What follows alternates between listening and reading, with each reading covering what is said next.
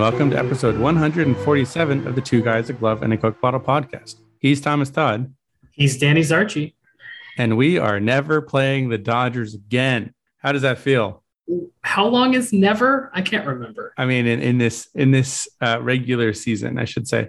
Also, we are not playing the Brewers, nor are we playing the Astros or any of the other teams that have given us uh, a hard time uh, going forward. So ah, let's just take a deep breath. All right, you know, look up, um, embrace your inner your inner whatever. You know, feel feel the breath into your heart, and the tough stretch is over. How are your 30s going, Danny? Are you getting more? They're going great. Are you getting more namaste on me? I I was never all that namaste to begin with, so it wouldn't have taken much. But uh, anyway, things are pretty good after they were pretty bad. Uh, how's your how have your two weeks been there, Thomas? I mean, really excellent. Uh, started off with me getting to attend in person my first Giants game since 2019 went to see them at Shea, Shea Stadium. Wow, at Citi Field. How's your Uh, uh, how's your teen and how, how are your teens going there, Thomas? Oh man, in 2009, we were full full fledged adults when they switched over from Shea to Citi Field. But uh, it was nice to see the boys in person. It was nice to see them sweep the Mets, and then things got a little hairy. Like you said, uh, things got worse before they got better. But here we are on a Monday night, Labor Day, laboring away, one game ahead of the Dodgers in the NL West with 24 games to play. Jack Bauer is going to spend one hour every day for the next 24 days trying to fix this season for us. So uh, so like Thomas is saying, and we knew this was going to be the tough stretch of the season. Everybody, you know, like they say, circled it on the calendar, whatever cliche you want to use. Uh, we went one and two in Atlanta. We went one and three uh, against the Brewers at home, and then we went up against the uh, the Dodgers in San Francisco and took two out of three. That was our savings grace. But at the beginning of the se- uh, of the series against Atlanta, the Giants were up two and a half. After all that, they ended up just up one. So. Uh, and for a moment there, the Dodgers were in first place. They got as high as uh, tied for first. Well, they got as high as uh, half a game up, but then the Giants played and the Dodgers didn't, so they ended up um, they ended up tied. I guess the way you could say it is that there was never a uh, so uh, um, so the worst that happened was the Dodgers were half a game up. Nature is healing. Everyone was happy. The Dodgers are good. The Giants are in second where they belong. And then guess what? The Giants won uh, two out of three, and they're back in first. So I was, I think I was asked about this by you or, or someone else. It was, why was it such a big deal to the national media that the Dodgers took over first place? Or why was it a big deal to these specific writers that they had to bring it up that uh, finally it had happened? They had chased down the Giants and retaken first place in the NL West. And I said it's because people enjoy having their expectations met. They like to be right. People before the season said it's going to be between the Padres and the Dodgers. Those are the two best teams in the National League, if not all of baseball. And it hadn't really come to fruition that way. The Dodgers were just as good as everybody expected, but uh, the monkey wrench that got thrown into the system was the Giants being this good. So that was the thing that was, uh, I guess, offensive to their senses. So uh, I guess we should apologize for being good and then say you're welcome for being just bad enough to get caught. And then they could finally be smarmy and right and smug about their preseason predictions. That that story of my life, you know. Apologize for being good. You've never said sorry to me one. You've never deserved a sorry.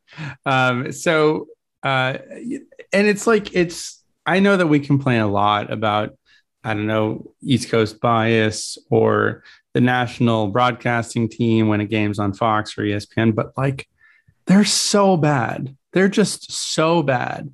And uh, the Sunday night baseball against the uh, Giants Dodgers um, was scheduled ahead of time before they knew that uh, that those would, two teams would be fighting for first place and would come into the game tied at first. So uh, you know, pretty pretty prescient of them to make that a, the Sunday night baseball game. But just watching that game with Matt Vasgersian and A Rod announcing, and they just don't have anything to say. They don't have anything to say. And like you said, when the script changes partway through the season because a team's good that you don't think is going to be good, and you don't have the rivalry that you think you're going to have, they just they they can't adjust. You know, all of their it, it just it felt like all of Sunday Night Baseball's uh, crews talking points were drafted in the beginning of the or drafted before the season and they didn't even think to maybe go back and say well huh maybe we should talk about this this good giants team. Well i mean the narrative coming in the, the dodgers have won eight straight nl west crowns so the reigning world series champions whether some giants fan acknowledge that or not asterisk or not. So that's the prevailing narrative is the dodgers all of a sudden become the heavyweight that's taken a huge punch can they rally to finish the bout and keep their title. So that's a much cleaner, easier, media friendly narrative than this team, our team, the Giants, that doesn't have a history of losing. We're not a scrappy underdog. We have three World Series titles in the previous decades. We no longer have that going for us. There's no reason for them to create a narrative around our team. Uh, we know our team well enough to know that there are awesome stories within it. The LaMonte Wade Jr. story alone is fantastic. Uh, Tyler Rogers' story is fantastic. Logan Webb, we'll talk about in a little bit, has a fantastic story. But those take a long time to penetrate the national media. You know, Logan Webb's going to get lots of attention before fantasy drafts next season. That's like the next time anyone's going to notice Logan Webb on a national scale because these things take time to sink in. Now, did you are you including Tony Randazzo in as working for ESPN? Was that part of does it and Adam Hamari. Give me a break. I have never, and you can look this up. I don't know what what site do you find all those umpire report cards on? What, um, just those? on Twitter, just the Twitter account that I follow. Now it put out the report card and it shows you how the home plate umpire did for the game, showing you the actual strike zone, showing you the umpire strike zone for the game, giving you a percentage of, of strikes that were true that they called correctly, balls that were balls that they called correctly. And then at the end, they give this damning number, which is how did the um, home plate umpire's calls affect the game in expected runs created? Oh, yeah. And I have never in my entire existence of like the last three months when I've known that these things existed, seen a plus 2.4 and change in favor of one team. This home plate umpire, Tony Randazzo, created 2.5 runs for the Dodgers theoretical runs, that is, of course. The Giants still won the game six to four. But that's some of the worst umpiring I've ever seen. Yeah. And let me just say also full credit to Camilo Doval for not losing his shit after getting robbed of two straight strike threes against good hitters in a clutch situation. It's like, I mean, is a young kid who's had control issues in the past. He throws incredibly hard. And he comes up there and he just he needed five strikes for each at bat. And it's and and he kept pumping it in there. And it was just like like, oh my God, like to, to keep your composure like that. So the Twitter account is called ump. There's ump analysis and then there's ump scorecards. Um, ump scorecards is the one that Thomas is talking about, where they show the uh, strike zone and where the where the pitches were actually called. Um, ump uh, ump analysis that's at ump analysis also says this is tony's worst game of the year tony randazzo. This is tony's worst game of the year based on overall accuracy. It's the 14th worst game across 2032 complete games for all umps. And so again 14th worst on the season by any in any game between any team is the worst since greg gibson greg gibson's 85.83% pitches called correctly on august 7th uh, and with that one had the highest favor for any one team at 0.279. This was 0.242. I have to say, um, no, no, I'm sorry, 2.42. 2.42. Yeah, move that decimal point. I have to say that the the number that they give you, I, I haven't seen any sort of like white paper to back up where you know how they're calculating two runs based on a few you know missed strikes here and there. But it's but a big number is more egregious than a small number. Let me just say that. I'm gonna I'm um, gonna I'm gonna do two things for Tony Randazzo right here, and the first one's not going to be to tell him to retire, which uh, is my inclination as a rabid baseball. Save it for Stephen Breyer. it even rhymes with retire. Like, what are you doing, Steve? like, it's right there in your name. It'd be a great headline. Uh, I'm going to do a couple things for Randazzo, and I'm going to say it's incredibly tough to call a nationally televised baseball game between blood rivals that are tied uh, in the division. Because as much as you want to be the kind of person who is able to wash that all from your memory, he's a human being. He knows what's at stake. He's he watches Sports Center. He has ears and eyes and feelings. So I'll give him that. The other thing I'll give him is that Curt Casali sucks, and Curt Casali dropped two strikes uh, in critical situations that would have earned a strikeout for Doval. And it's really tough for an umpire to call a strike on a pitch where the catcher has to move their glove significantly and then doesn't complete the catch. It's hard for them to see, it's hard for them to know. And it, it looks bad if they do call the strike because obviously it was a pitch that didn't go where it was supposed to go. Uh, it was out of control. So I'm going to do those two things for Tony yeah. Randazzo. Another thing I'll add on his in, in his defense is that it was a 405 game 4:05 p.m. game, which meant that the shadows, and I know hashtag shadows, take a drink, whatever, but the shadows were really terrible. The batter's eye was there was a ton of glare when the game started, and they talked a lot on the broadcast. This was the only time they actually mentioned the game that was being played on the field, but but they they talked on the broadcast about how you know there are these situations where the pitcher is standing in daylight and the batter is not, or vice versa, and so the ball the pitch travels in the sunlight and then into shadow, or again, in re- reverse that. And it just becomes incredibly hard for the batter to see the ball and hit it. I think as soon as they said this, uh, a Dodgers hit or hit a home run or whatever, but still, it, it's it's incredibly hard. And um, just as it would be hard for a, a, batter, I'm sure it's hard for an umpire to call balls and strikes, especially kind of pinpoint calls like that um, when they have a hard time seeing the ball too. So again, that's what I'll say in his defense. But ultimately, get your shit together, Tony. Now, Danny, do do machines have the same limited eyesight that human beings have? Are they affected the same way by shadows and light?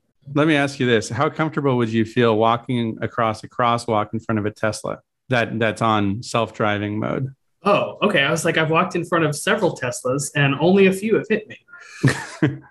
um, it's not perfect, but it's probably better. I, we've talked about so much shadow and light. The word chiaroscuro is now in my brain, which is an obscure art term that I barely know the definition of. But we need to work that into the episode title. Uh, the last thing from ump scorecards, or this is from ump analysis. This is apparently the ninth game in which the Giants were not overall favored. So they were uh, not overall favored by at least one run, meaning they were um, they were affected by the ump negatively to the effect of at least one run. Uh, the Giants have won all nine games. All right. Don't um, call where, anything right. That's fine. Whereas the league average for winning in such games when your team is not favored by the umpire is 53%. This, so uh, this nine out of nine is like, more than that. This statistic feels like the City Connect jerseys where they're terrible, but we win. So let's keep doing it. The umpires we finally terrible. lose? Didn't we finally lose a Tuesday game? I, so I we can retire so. the creamsicles. Like, I still think they're like six and one or something. Yeah, you know they're growing on me. Oh, stop it! They're literally creeping up on you as the logos do on the jersey. Yeah, we lost. We lost one of the Brewers games on a Tuesday night. Oh well, gotta retire them. Um, um, we should also say that we are talking Monday. The Giants have already beat the Rockies in game one of their three game series. The Dodgers, I believe, held serve against the Cardinals. So nothing yeah, they, changes in the division, but we've already taken a jump into our uh, next week of baseball. Right. So I think the Giants are going to win today. That's my prediction. Uh, yeah. So both, uh, so the Giants are at 88 and 50. The Dodgers are at 87 and 51. And like Thomas said, that means there are 24 games left. Um, so let's just look back at a little bit of what uh, what we've seen. Um, so one of the key acquisitions at the deadline for the Dodgers was Max Scherzer, who we knew to be excellent. He uh, the Dodgers have not lost any of his starts, so that's been working out well for them. Great. Um, yeah, I'm really glad we get to face Max Scherzer. How are the Padres doing without him? Uh, well, remember when we thought they were going to go to the Padres? They're not doing yeah. great. Uh, they they have they have been hot recently, and they fought their way back into playoff position. So um, as of today, uh, and I don't believe the Padres have finished their game, but as of uh, well, let me just uh, this, this do really good radio typing here. In MLB scores. maybe the Padres didn't play today. Um, Anyway, as of right this minute, when I look, the uh, the two wild cards are the Dodgers and the Padres. The Padres are one game up on the Reds, two games up on the Phillies, three and a half against Cardinals, and four and a half against the Mets. Those are probably the only teams actually in contention for those two positions. Um, so uh, out of those teams, and let's just take for a given that we're hoping the Giants hold on to the division title. Out of those teams, and the Dodgers are going to have one of the wild cards. Who do you who do you want to see, and who do you not want to see in that spot? I mean, I'd rather see anybody but the Padres, honestly. Um, in a, in a one game scenario, you don't want to see any team. You don't want to be in a one game scenario. But if you do end up in the wild card, uh, having Fernando Tatis Jr. on the other side is terrifying. I'm not particularly afraid of any of their starting pitchers. I don't. They don't have the Max Scherzer type where you're worried in a one game situation that you're going to have zero chance. Um, I'm not afraid of the Reds. Not afraid of the Phillies. Yeah. Not afraid of the Mets. Yeah, I don't really feel that way about any of the other teams except for the Padres. See, the Padres I, probably more than most of those other teams kind of are lacking that super ace. Um, I think Musgrove has basically had the best season so far. Um, but they've seen a lot of kind of underperformance from, uh, well, Blake Snell, who may just not be good anymore. Um, you know, not to mention guys like Yu Darvish. I mean, it's just they've seen a lot of kind of mediocre pitching. Um, I mean, who would have thought that Jake Arrieta would come over and continue to be bad? But you know, Chris Paddack looked like he was going to be an all star when he was a rookie. He's had a uh, almost five ERA. Dinelson Lamet's been hurt. Ryan Weathers has been been pretty bad. I mean, yeah. So unless it's Musgrove, you're kind of going against a average starting pitcher at best. Well, we're going to learn a lot about the Padres these next couple weeks because I believe we have two big series with them, a home and an away series. So I think we're going to have a little bit better idea of what they're looking like as a team when we get to watch uh, seven or eight games uh, with them. The we in fact have three series against the oh, Padres. Oh, snap!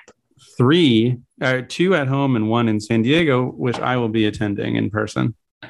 Um, so uh, I mean, what one thing that was interesting early on, in particular, is that the Padres had had a really good, uh, really good success against the Dodgers. And if you could, if okay, let's say the Giants win the division, and you want to pick the uh, second wildcard team that has the best chance of taking down the Dodgers.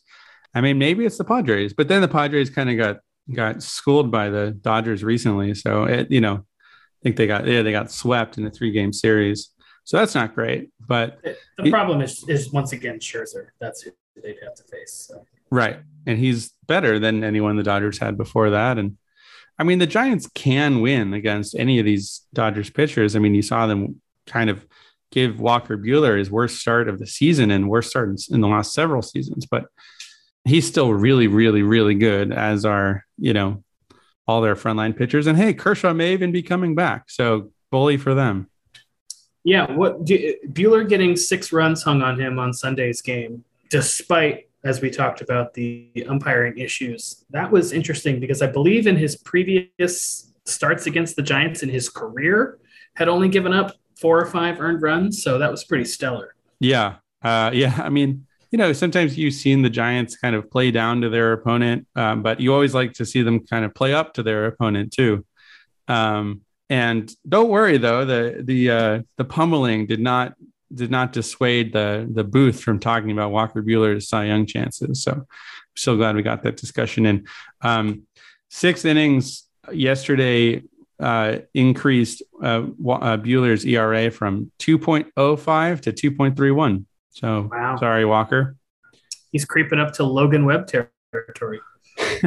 so let's talk about Logan Webb. Logan Webb has been the best pitcher and probably the be- most consistent player on the Giants since the All Star break. I mean, is that fair? That is totally correct. Um, a stat you put here is 14, 14 straight starts with two earned runs are fewer. His season ERA is down to 2.56. He uh, he was a little inconsistent pre um, All Star break, but he's just been nailed since then. And in the interviews, um, he he talks a lot about how kind of his his turnaround has come because he's attacking the zone more. And if when you watch him pitch, um, this is one of the favorite things that the announcers say, but he can't throw straight. uh, everything he throws, uh, you know, has massive movement on it. I mean, his fastball, I mean, his breaking pitches, everything just moves a ton. And so when you have a guy like that who's just naturally really hard to move, really hard to hit because the ball moves so much, then you attack the zone and you figure that even though this pitch is in the strike zone, they're not going to be able to hit it very well because it's going to move so much. Um, and then once you get ahead in the count, you can kind of throw the pitches that move even more and try to get them to chase. And obviously, that's all worked just tremendously well for him. So you're saying he's not going to go with Hunter Strickland's 2016 strategy of just throw the ball 100 miles an hour straight as an arrow in the middle of the zone? Uh, well, uh, no, I mean, it doesn't seem like that's uh, that was a good strategy for him, and uh, you know, would not be a good strategy for for Logan here. Do you well, agree just, that Je- uh, Logan Webb looks like Jesse Plemons? Oh, 100%. I think Kirsten Dunst is at home really confused about what she's seeing on SportsCenter. Is Jesse Plemons married to Kirsten Dunst? Fact. I did not know that. That's such they, a weird combination. Isn't she they, like 15 years older than he is? Well, he looks 15 years older than he is. So um, they met on Fargo season two, I believe. I'm just trying to think about when Kirsten Dunst was relevant versus when Friday Night Lights was on. I don't think she knew him until they were on Fargo together. So I don't think she I need was to, I need to look for up. him. okay, uh, listeners, um, guess amongst yourselves. Tell your friends. Do you think Jesse Plemons is older or younger than Kirsten Dunst, and by how much? Oh, uh, he's uh, we'll significantly he's significantly younger than her. Um, okay, but guess I, I guess by answer. how much? I don't know. I already looked it up. It's six years. Okay, yeah. okay, so Kirsten Dunst is 39. Jesse Plemons is 33. Logan Webb is 22, 24, 23, 24. Yeah. So, uh, I mean, just speaking based on WAR, and again, pitching pitcher WAR is always weird. Uh, Webb's already up to 3.4 wins above replacement according to uh, Baseball Reference, which is considering he hasn't pitched a whole year in only 112 innings. That's been pretty pretty amazing. Um, I wish that I understood a lot of this Fangraph stuff to to understand like which of his pitches have been good or bad. Do you understand any of this stuff? Danny, we just watch the games. We're not here. We're not Mike Krukow. We're not here to break down all the grips and the the way that you, you, you going into how much the ball moved around the zone was already 40% more analysis than I'm comfortable doing. yeah. Okay. Fair enough. Um, so Logan Webb though, and, and one stat I do understand are, are splits. So you want to talk about his first half versus his half, second half. First half, he had a 3.63 ERA in 52 innings. Um, his second half, 1.64 ERA in 60.1 innings. So um, just an amazing turnaround. You know, his strikeouts are up, his walks are down. His, uh, I mean, he's doing his WHIP is below one, which is incredible for a starter. Um, do you think this is sustainable? Do you think we'll see this? Do you think he's going to be? Um, I mean, he. It seems like at this point he's going to be a, a, massively important part of our of our playoff rotation. I mean, it's going to be if you're if you're Kapler and you're looking at September, is it going to be like Gausman, DeSclafani, Webb, and then pray for rain? I mean, that's our current rotation. uh, I don't know. We haven't mentioned this yet, but the series against the Dodgers over the weekend included two, two, two consecutive two. bullpen games. Uh, um, uh, Alex great. Wood has Alex Wood has COVID. Cueto's hurt, and there is no starting pitching depth on yeah. this team.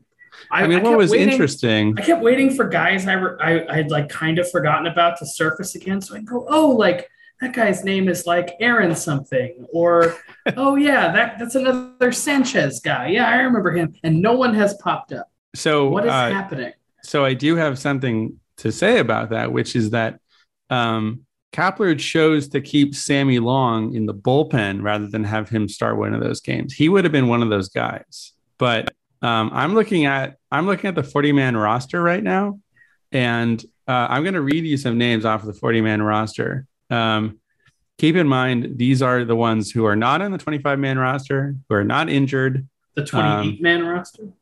Oh yeah, is that is that how many there are? No. Uh, oh yeah. Okay, they're not on the 28 man roster. So this is who's left. These are the, the guys the, on the, the 40 man The dirty dozen, we'll call them. Right.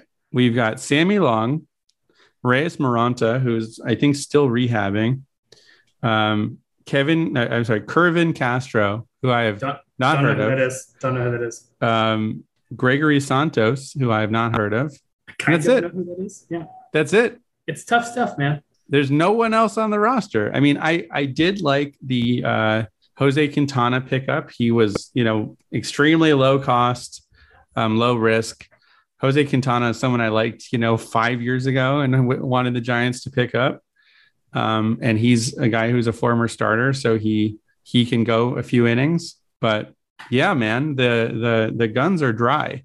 Look, if the Giants were eight games up in the division, if they were in a similar spot to where the Brewers are now, where they're just, you know, hold on to your butts and, you know, ride out the rest of the season and wait for the playoffs to start so you can set your rotation, I'd feel a lot more comfortable.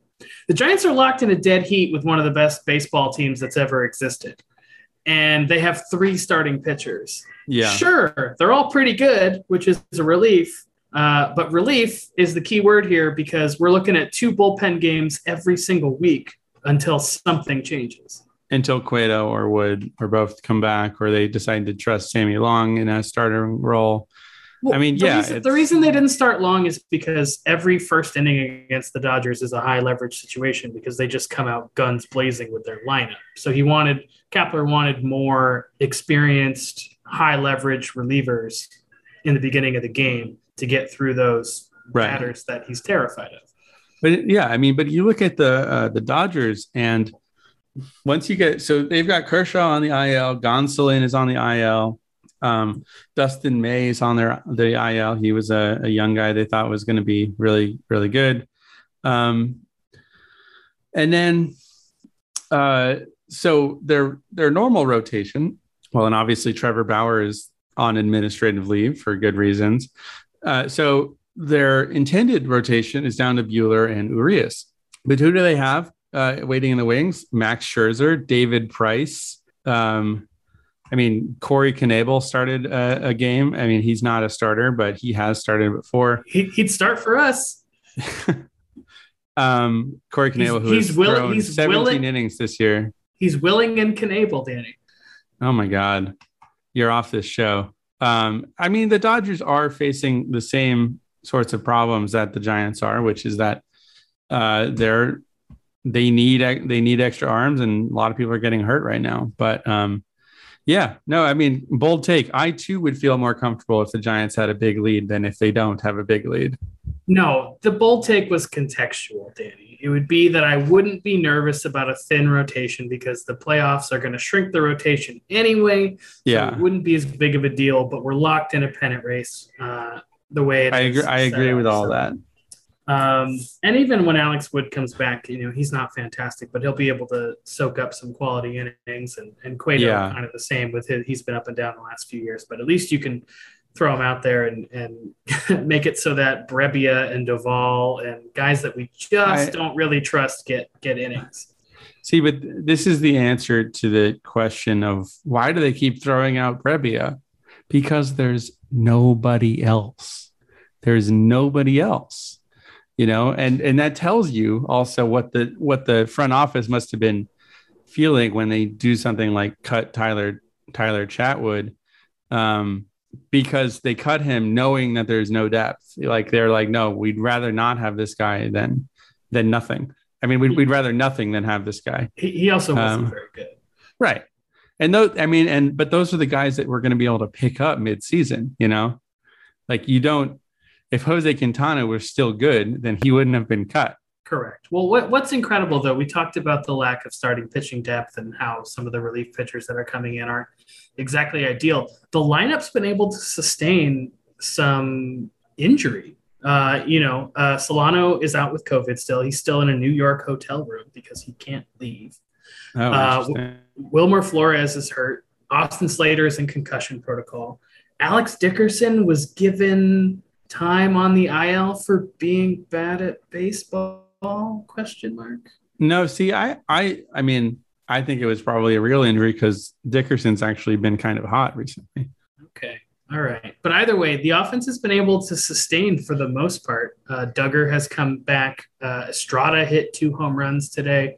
Uh, Mauricio Dubon had three hits today. So the Giants, offensively at least, have the depth to sustain the rest of this season. So it would seem uh, from that side of the baseball field. Yeah. Um, I mean, let's just hope that you know Woods' COVID case ends up being fairly mild. I mean, I know uh, the reporting said that he was feeling pretty bad, which you know it's COVID, so makes sense.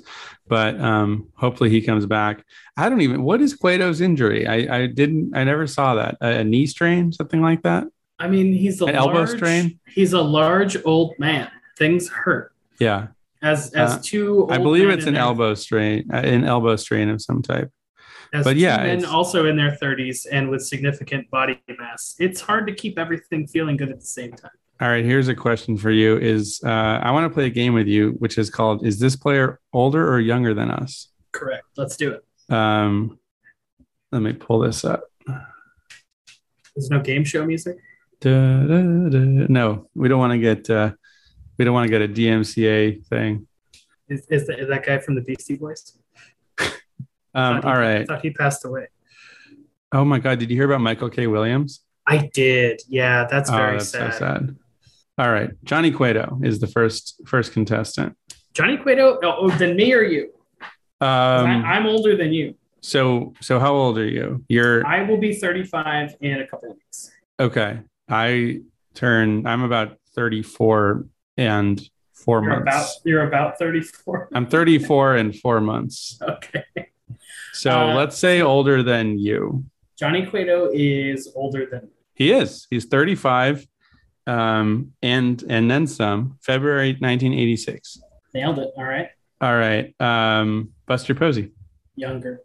Um, that is um, okay. This is this is the uh, this is Oh, one is of the he- ones why it's important to ask. He's in between us. Uh, he was born in March 1987, so that was he's older than me. He's younger than you. Um, Brandon Crawford. Younger. Um, Brandon Crawford is, in fact, uh, January 1987. And your birthday is what month? October 86. October 86. All right. Hmm, let I me was see. I, I was not the kid on the cover of the San Francisco Chronicle, uh, having just eaten a bunch of ice cream, praying that the Giants wouldn't leave town. But I could have been. um, Evan Longoria. Evan Longoria is older than I am. He's he is. He's in fact older than Johnny Cueto. October 85. October 7th, 85.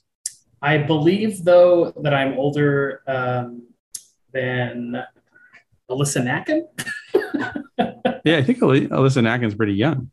Um, who- All right, What's, uh, what's the name of What's the name of Kapler's right hand man? His name is escaping me. Um, Kai Correa. yeah, Kai Correa. I feel like I'm older than Kai Correa too. You probably are.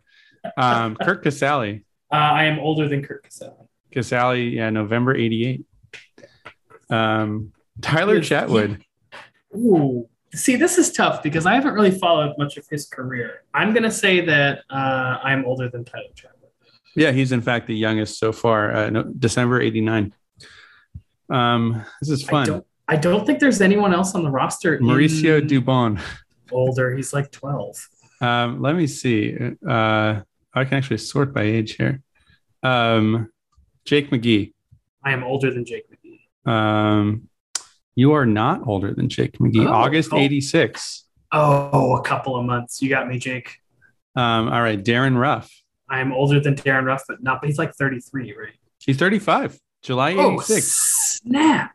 Yeah, he looks great. Oh, good for him. We Uh, share yeah, a beer. July July 28th, 1986. Uh, I am older than Kai Correa. July 88. He's 33. Here's some Darin Ruf trivia for you. What team was he originally drafted by? And can you guess the year and the round if you want? the Seattle Mariners. No. I, I give up. He was drafted by the Phillies in uh, 2009 Hmm. in the 20th round. Nice job, Darin. This is, of course, by far his best season. Um, Thanks, Thanks, Danny. and uh, to take us home, Tony Watson. I'm younger than Tony Watson. Uh, you are, in fact, Tony Watson, um, May 30th, 1985. Okay. Sig- uh, almost significantly. And uh, last but not least, Gabe Kapler. I am younger than Gabe Kapler. You are. He's 46. Yeah. Again, looks great. I showed it. There was that picture of him floating around of him like in workout gear and all veiny and whatever. And I showed that to Ashley, and I definitely shouldn't have. this could be you. Um, all right, some some little trivia. Um, one other major league player who had a, a productive uh, productive career was drafted in the twentieth round of the two thousand nine draft. Name them. this is why I write the trivia nights and you attend the trivia nights. Um, in fact, picked six picks before Darin Ruf in the twentieth round. Uh, JD Martinez. Oh, okay. And he is he out of baseball? Uh, no, he's doing great. Okay. Okay. Is he, he in the American is, League? He's he's on he's on the Red Sox. Yeah, he's oh. got a he's got an 868 OPS this year. They're 25 the, homers. The American League for me is like it might as well be the the Korean baseball league. so you're the you're reverse uh, Bill Simmons. Correct. Well, I only like I've said I've mentioned this on the show. I really only see the teams the Giants see. Yeah. Because I don't do any outside research. I don't watch any other baseball. I no one has cable, so I don't watch Sports Center. You don't so play I, fantasy. I don't play fantasy, so I miss all of these things. I really only know the players that come through the Giants, and it's been a while since we played the Red Sox. Yeah. Um, all right. I will, however, night. I will, yes. however, possibly attend the Yankees Red Sox wild card game if it happens. That'd be fun. Because it, it uh, looks like it might be in the Bronx, which is an hour from my apartment if I walk. Yeah, no, that would be fun. Have you been to New Yankee Stadium yet? I have not. I've been to Old Yankee Stadium a couple times as a kid, but I've not been to New Yankee Stadium. Obviously, walked. I've heard it sucks. By. I mean, it's not the hallowed ground that original Yankee Stadium was. I don't know how it would ever live up to something like that. Yeah, but I hear it's also just kind of lame. Um, anyway, so uh, we talked about Logan Webb. Um, two other uh, nice milestones: Brandon Belt and Mike Yastrzemski both hit uh, exceeded 20 home runs. They're actually both at 21 uh, at time of recording. Uh, this is um, the first time Brandon Belt has exceeded 20 home runs in a season, even though um, we've all kind of known that he could do it this whole time. It's just always been injuries. Just what, and he's even been injured this season. He's only had, I think, less than 300 at bats.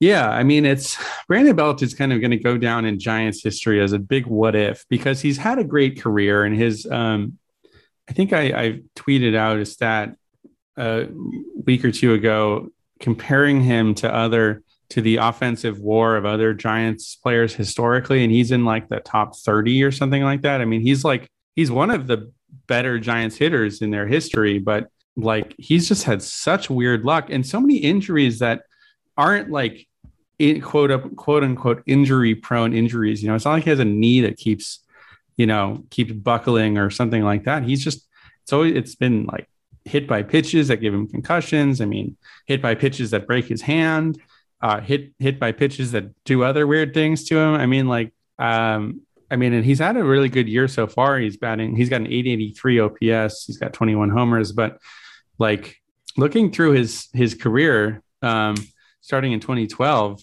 he's had three seasons. He's he's had uh, four seasons where he had at least 145 games uh, played but that means he's also had five. Well, not not counting last year, so he's had four where he played fewer than that. Um, of course, again, not including last year's short, uh, um, COVID shortened season. Um, so yeah, like it's really hard when you don't play a ton of games to stay in a good rhythm, and of course, just to have an output because you're not getting enough swings. Well, and here's the thing with Belt: it's okay not to live up to your potential when your potential is five-time All Star, mainstay at a position for a team that wins three World Series. Like that was his potential to be a guy that goes down in Giants history as one of the best first basemen we've ever had.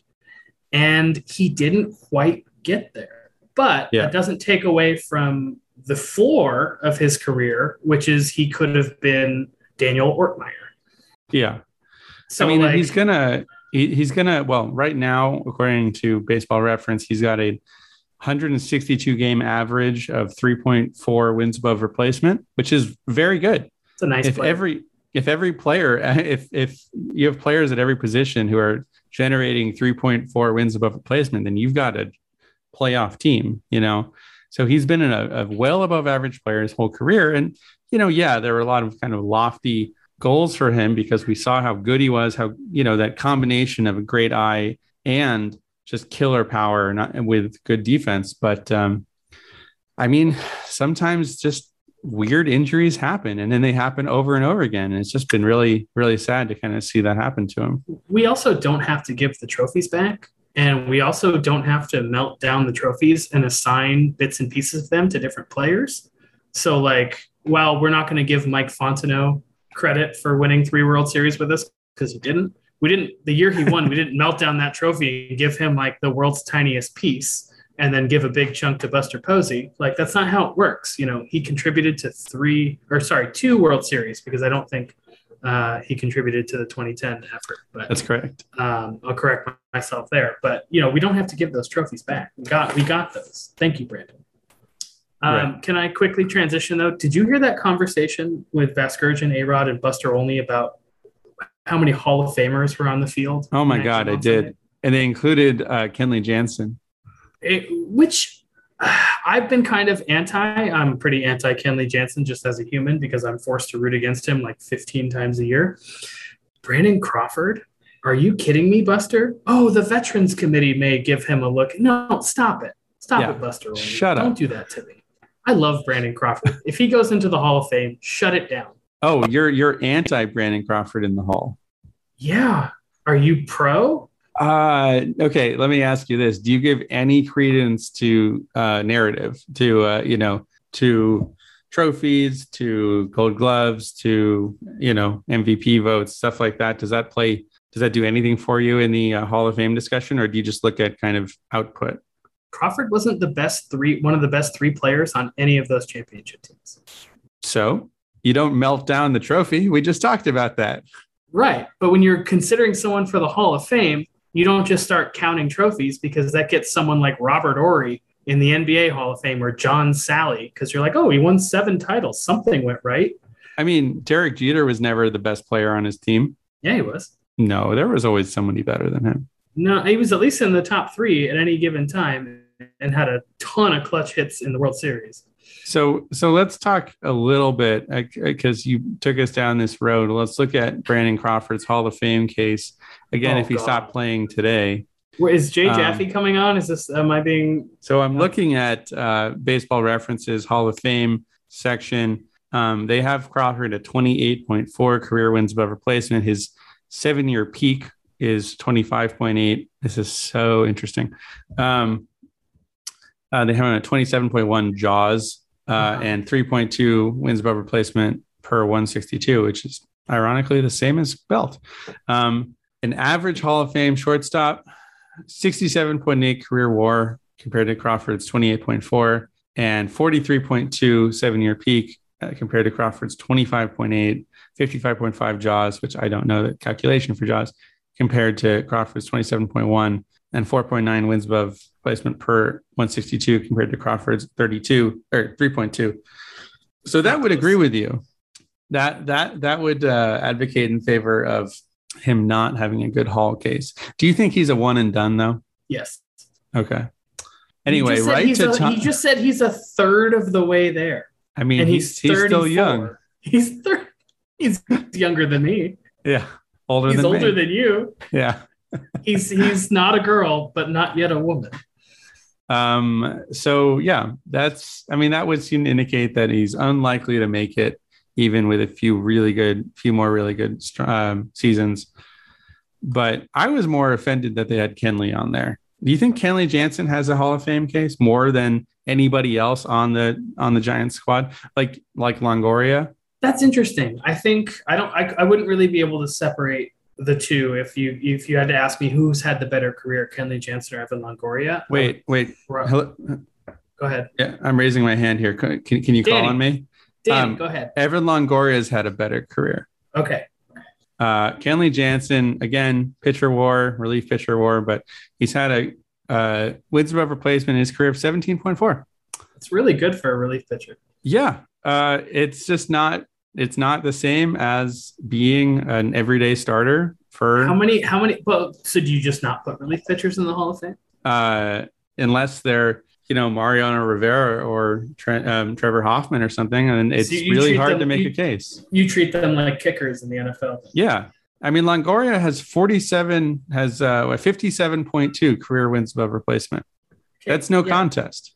But you can't put a, a starting third baseman's wins above replacement over a relief pitcher. It's just not. It's not. They don't get the same amount of time in I- the game. I just did, and So uh, So what you're telling me is that Kenley Jansen, if he wanted to get to your standard, should Shohei Ohtani himself. He should be out in the I mean, has he tried? And then come in every ninth inning and try to close the game out. Just I mean, also- thing- just because the thing he happens to be good at and the the the role that baseball has carved out for guys like him doesn't contribute enough to your overall valuation of baseball based on this arbitrary statistic you're pulling up.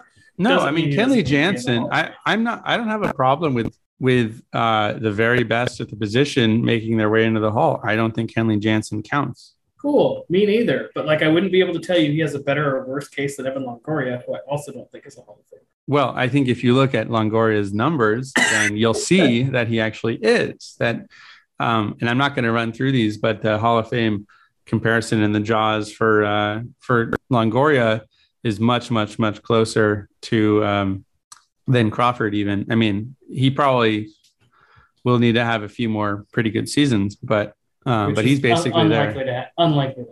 I mean, it, it, he's having a great year this year. It's just he's been hurt a lot. So if he kind of stays with, you know, Kapler's uh, load management system and massive platooning, I mean, I think he's going to get there. I think a lot of these old guys are going to get there.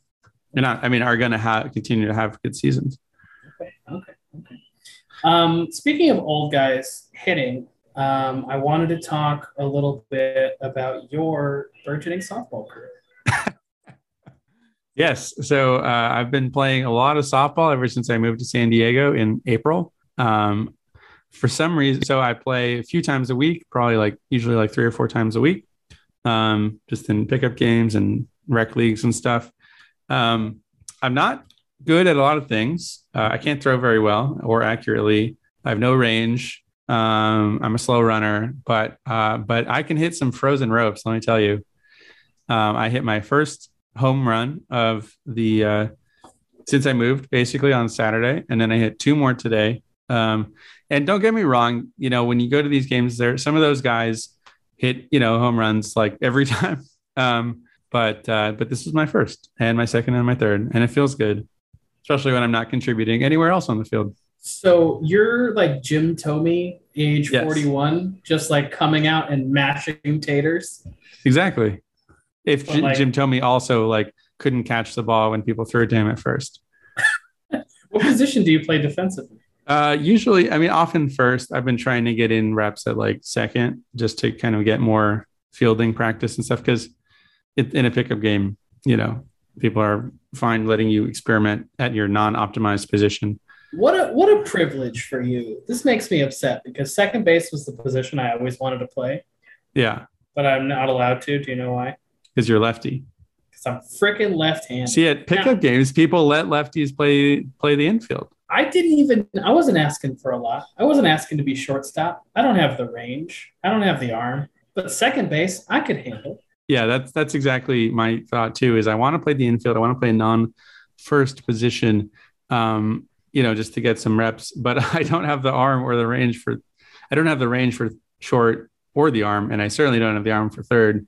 So uh, You know who base. does though? Your old your old high school buddy, uh, John Perkle. Heck of a heck of a player on the Who? left side of the infield. John Perkle, Albany High. oh, I remember. Oh, Perkle. My God, I haven't heard that name in years. Yeah, he, was a year me behind me. Yeah, he worked with me at Woodstocks, and we played in uh, played in a league, and he was our starting shortstop and third baseman. Heck A of good an arm. arm. Heck Really? of an arm. Yeah, and he's a big he's a big guy too. Like he smokes a lot of cigarettes, look him drinks, up on, drinks a lot uh, of, drinks a lot of beers. Gonna look him up on Baseball Reference. Yeah, but way way more athletic than the two of us. I'll tell you. I actually did go to high school with a guy who ended up having a major league career, or I mean, a minor minor league career. I'm sorry. Oh, okay.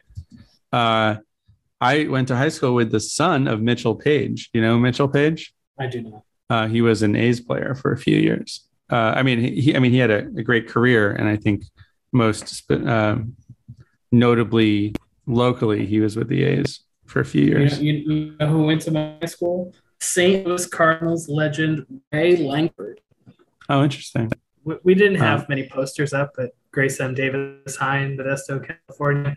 We had Ray Lankford. Okay.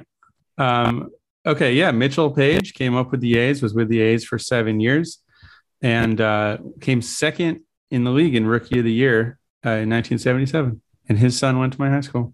Nice. Any other life updates you want to give before we look forward on the schedule? Um, I don't know, man. Things are pretty good, pretty pretty relaxed. I'm I love being in San Diego. It's hot, but I, I can handle it. Should be cool um, enough, right? Uh, it's been a little cooler, but it's you know it's still occasionally pretty hot. Um, no, I don't know. Things are good. How about you? Uh, pretty good. Just got back from Washington D.C. Did saw some of the sites. Uh, Ashley got the week off from work due to a labor dispute, which we can also uh, mention. Oh, happy Labor Day at the end of the show. Yeah, happy Labor Day. We'll, we'll talk about that in just a second. But uh, got to go to some of the Smithsonian's. Got to see uh, Washington Monument. Um, saw the White House from very far away. Had you been to um, D.C. before?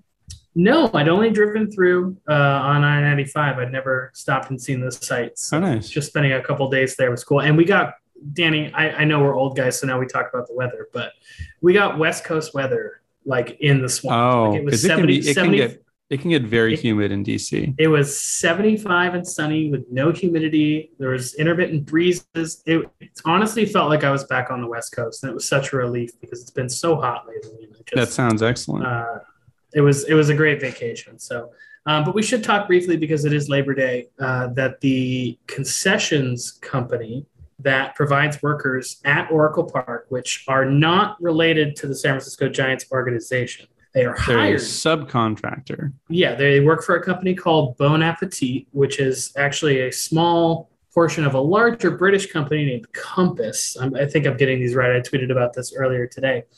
Um, those workers voted uh, 97% to go on strike. Uh, it did not end up happening this weekend, but it could happen on the next homestand. I imagine you're a little more lawyerly than I am, considering you're an actual lawyer. um, but I just want to throw it out there that obviously we support uh, all workers' rights, and they're looking for hazard pay, back pay, uh, and more protections from COVID because a significant number, I believe 20, of their employees have contracted COVID uh, because they've had to go back to work and the conditions haven't been ideal. So I just yeah. wanted to throw that out there that we support it. Uh, there are already people out there accusing Giants fans of crossing the picket line by going to Giants games, and they need to shut up. Uh, first of all, and then second of all, you should support the workers. But uh, we're going to wait and see what happens with uh, with this strike. So just to be clear, you're saying shut up because they're not actually on strike, but is that right? Or because yeah, you don't well, consider going to the game to be crossing a picket line? I, I don't consider uh, while a, a, a, union is deciding what to do, going to a giant. I don't consider that cross. There's not a picket yet. So, so if they go on strike, then would you consider going to a game to be crossing the picket line? Um, yes, I would.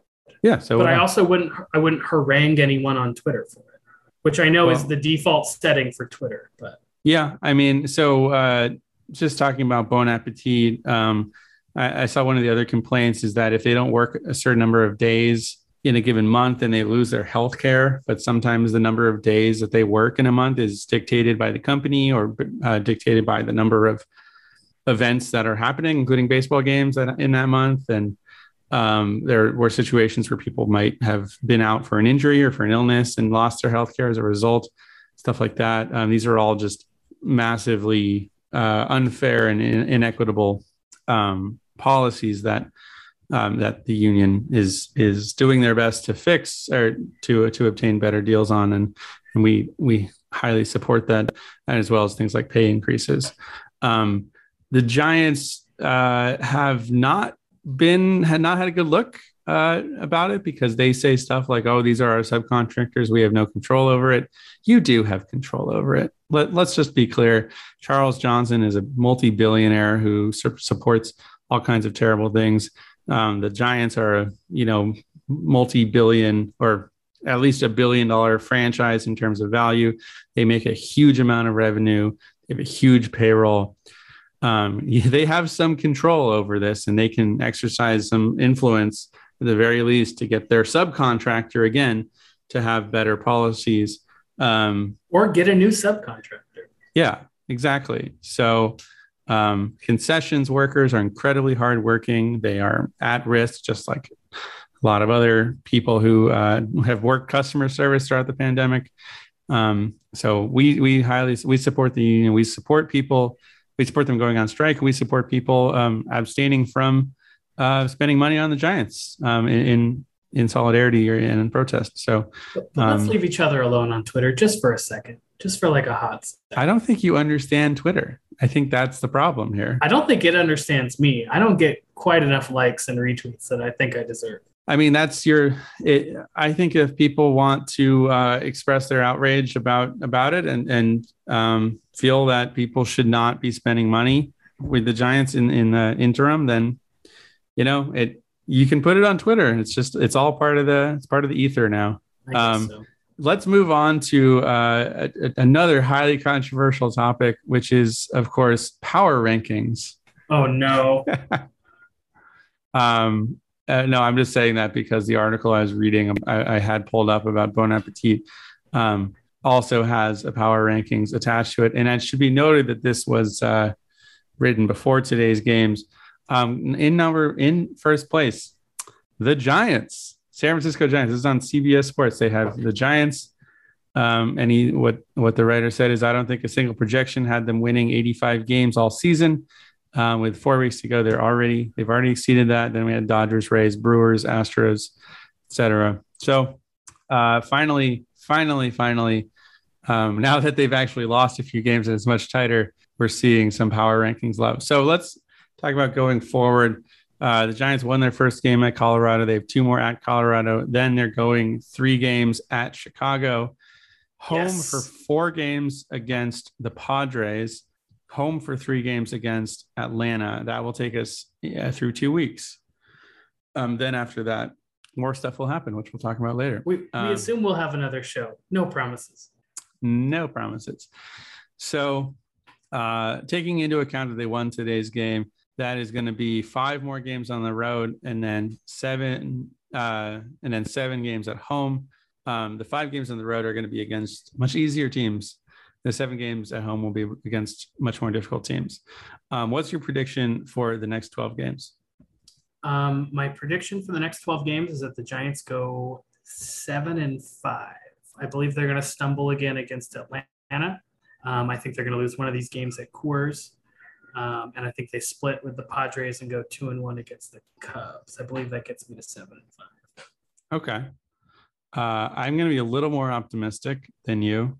Uh, I think they're going to sweep the, the Rockies. I think they're going to take two out of three against the Cubs. So that brings me to four wins. Um, I could see a, a, Padres split, so six wins, and then two out of three against the uh, Braves. So I think that brings me to eight wins. So eight and four. Trivia question, Danny. What yeah. is the Giants' magic number to clinch the division? Oh, okay. Wait, so they're you need to get 20... it within within two to get a point. Well, if there are 24 games left, and they're up by one game. So I don't know how that helps me. Um, it should give you the answer, but you're bad at math, so I'm going to watch you struggle. I am, in fact, not bad at math. So if the Giants won 24 games, then it wouldn't matter what the Dodgers did because no matter what, they would come up one game short. So I think it's 24. The correct is it 24? Is, is 24. Jack Bauer approves. All right. Let's, let's get you back to CTU, Danny. Um, all right. Well, so that's what we have to look forward to. Hopefully, the Giants work out some of their rotation issues. Um, it was nice to see Gausman pitch well today, but uh, yeah, we need a we need a fourth and a fifth starter. I wonder if Quintana is going to start one of these games, um, or if we're going to do kind of what they did, which is uh, put in a reliever for the you know high leverage first, and then kind of do kind of an opener, even though the the guy he's opening for isn't a proper starter. He's more of a long relief guy. I can't decide if Bruce Bochy's sitting at home wishing he was here to make all these moves, or he's glad that he doesn't have to deal with all of this crap. Tearing his fucking hair out. I mean, I wouldn't be surprised. Uh, that's something they talked about on the broadcast a lot too. Yesterday was, you know, is uh, are you going to have a team in the offseason kind of back up the truck to Bochy and beg him to come coach their, you know, young team. Like, wouldn't the White Sox be just acres better with uh, Bochy than La Russa, for example? Uh, I don't think that's a really high bar to clear, Danny. Yeah. Anyway, uh, that's that's what we're here for. Talking about baseball and shitting on Tony La Russa. He's Thomas Todd. I'm Danny Zarchi. Do not follow us on social media because you know, just don't. Um, but we'll be here hopefully every two weeks. And uh, the Giants have uh, it's time for the Giants to take advantage of some some bad teams and build the lead. So and I do Giants. have service industry oh. experience, but I'm no scab. I'm no scab. Let me tell you, um, I I completely agree, but um, scab is one of those things where like the PR campaign has been successful. Like the fact that you know strike replacements have been universally labeled as scabs is just like somebody did a very good job at uh, at, at marketing and branding that term. Well, so, so uh, sores and boils was taken. Yeah. anyway, sores and boils. We'll we'll see you later. Go Giants. Go Giants.